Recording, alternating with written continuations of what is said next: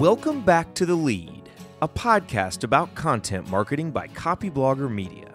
I'm your host, Jerod Morris. If you want to get a content marketing education while you're making breakfast or on an evening stroll, this podcast is the way to do it. In this episode, Demian Farnworth and I break down the sixth essential ingredient in a blog post, and this one's exquisite. By definition, something that is exquisite is extremely beautiful and typically delicate. Delicate, huh? That might make it seem a bit strange then to use the word exquisite to qualify the types of subheads that are essential to a blog post. Sure, you want them to be beautiful in a sense to capture attention and preserve readability, but delicate?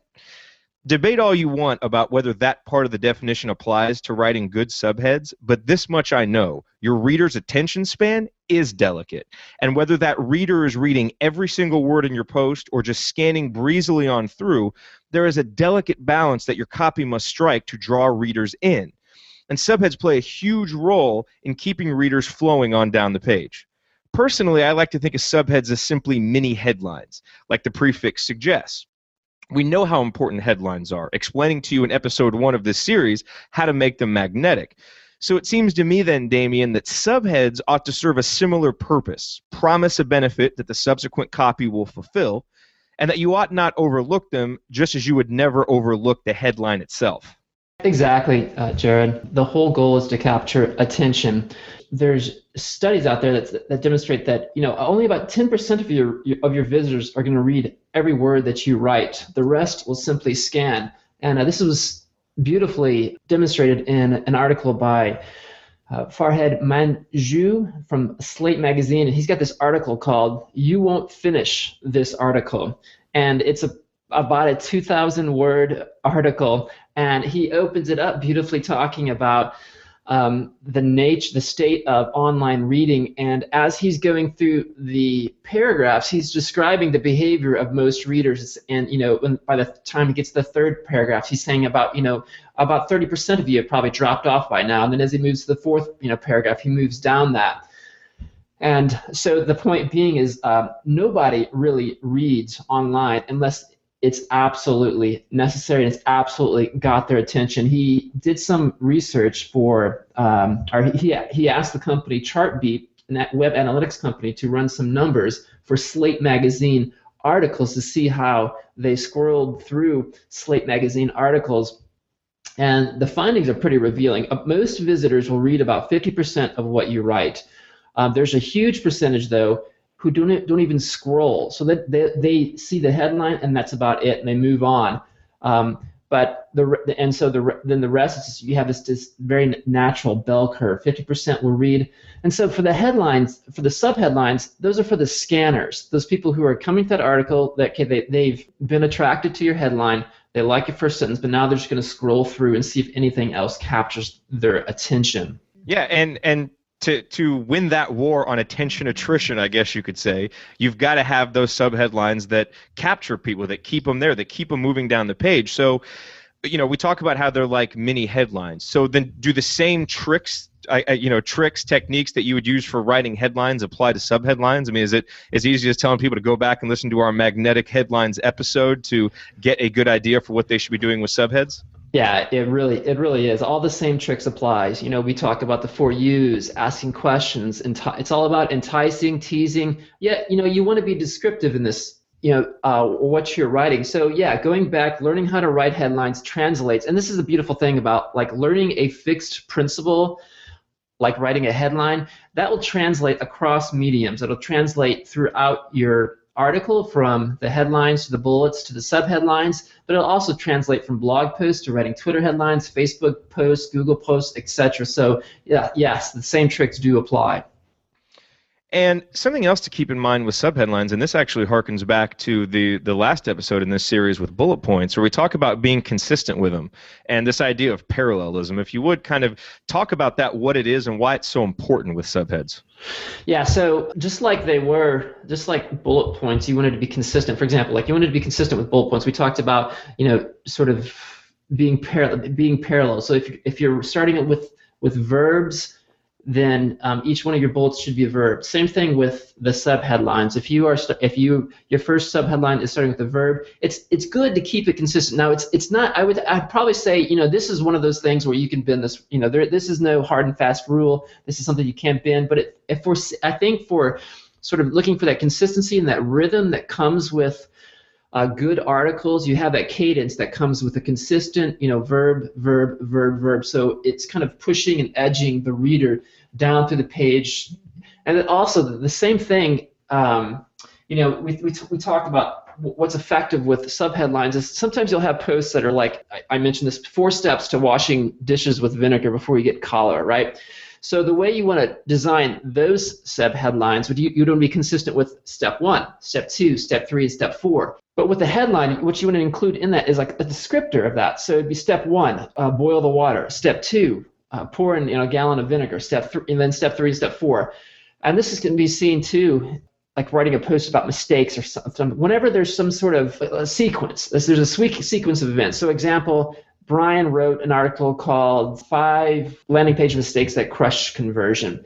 And so in that post, what you could do too is say, you know, mistake number one, describe that mistake. Just real short descriptors. Mistake number two, describe that mistake. So again, what that does for the scanner, the person who's just looking down says, okay, this is a mistake. I need to focus on this. I need to focus on this. I need to focus on this.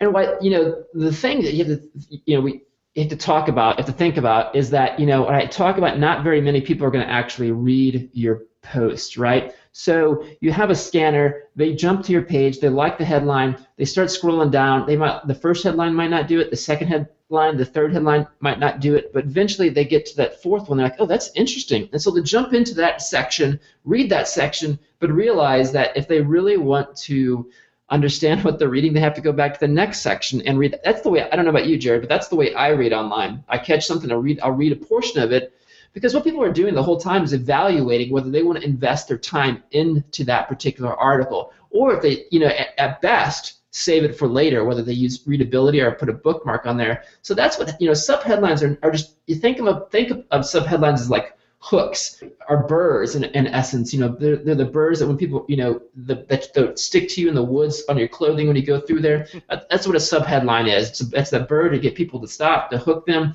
so they, they look. And then finally, when you're talking about um, when you're using subheadlines, you know, say you're not using like kind of a how-to post with steps, but you're you're talking about like uh, you're sort of sort of explaining something. Maybe it's historical. You're, giving some sort of shape to the historical movement, or you're talking theory at this point what the subheadlines do at this point, they should summarize the article. So the scanner should be able to read and sort of feel the flow of the story by your subheadlines. They should sort of feel like there's there's the opening, there's there's the middle you know middle part, and there's the conclusion. So uh, the subheadlines should give them a quick and easy guide to seeing what's going on with the story. So we've spent a lot of time so far here talking about subheadlines from a reader perspective and how they can impact the reader.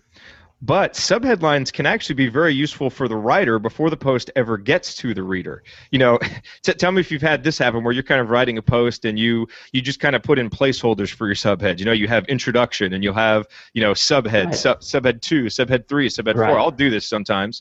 Mm-hmm. Whereas what you can do with subheads is, is plan them out in the beginning. Use them to kind of outline your post Uh, you know thinking about them beforehand as opposed to just kind of this afterthought that you slap in there before you hit publish it can really help you i think organize your thoughts organize your post from the beginning.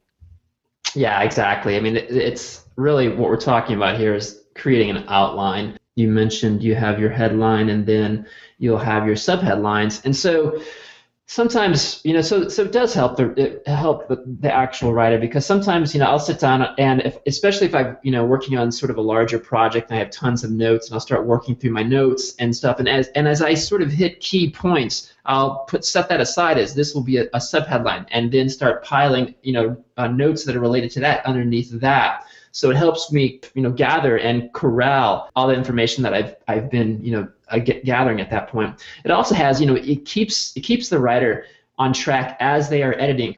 I rarely start with a headline, and I rarely start with subheadlines. Really, I've got the, an idea. I start writing. I start, you know, putting in research, and then when I go back shaping it, after I've got the first draft down, I go back shaping it, and then I'll start putting in subheadlines And what that does is that it helps it, it helps the writer to be clear and concise in what they're saying. It keeps them on track because, you know, when you're reading through it, you're, you're, you're sort of shaping this, you know, especially if it's a long article, you're sort of shaping this article and you realize that, you know, you, you get to a point, you're like, I'm not sure if this sits well in the rest of what I'm saying. So you put it, you, you stick a subheadline on there and then you kind of gauge it with the rest of the headlines and you say, okay, yeah, so you know, point A is this, point B is that, point C is this, but point D is this, and it seems a little bit off. So how do I need to shape that, get back in there, or do I even need that? So I really find that like, you know, especially when going through the heavy editing portions of writing posts, that you know, creating the sub headlines, even if it does mean at this point, it's like, hey, this is a really good idea to transition from big idea A to big big idea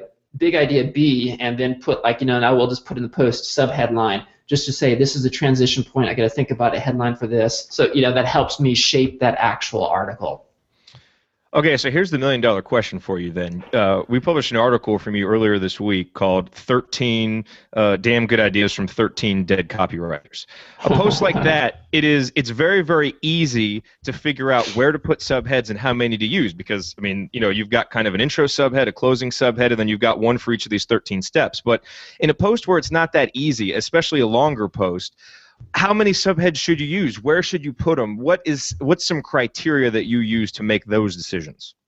Yeah, that's a great question. Like, um, I, this really was this, this whole point about subheadlines and writing for the web. I mean, I've been at this for over you know 14 years, um, but it, there was a comment on an article I wrote that 12 writing exercises that will transform your, your copy. And there was an article that somebody wrote on there that said, you know, that they basically said this was a you know 13 I forget what's 1300 word article it didn't seem like that at all. And and that kind of like stopped me and I went back and I looked through it and you know it, it's it's a very airy article. I mean like there's a lot of white space but there's a lot of subheadlines too but each subheadline inside each subheadline it's also airy.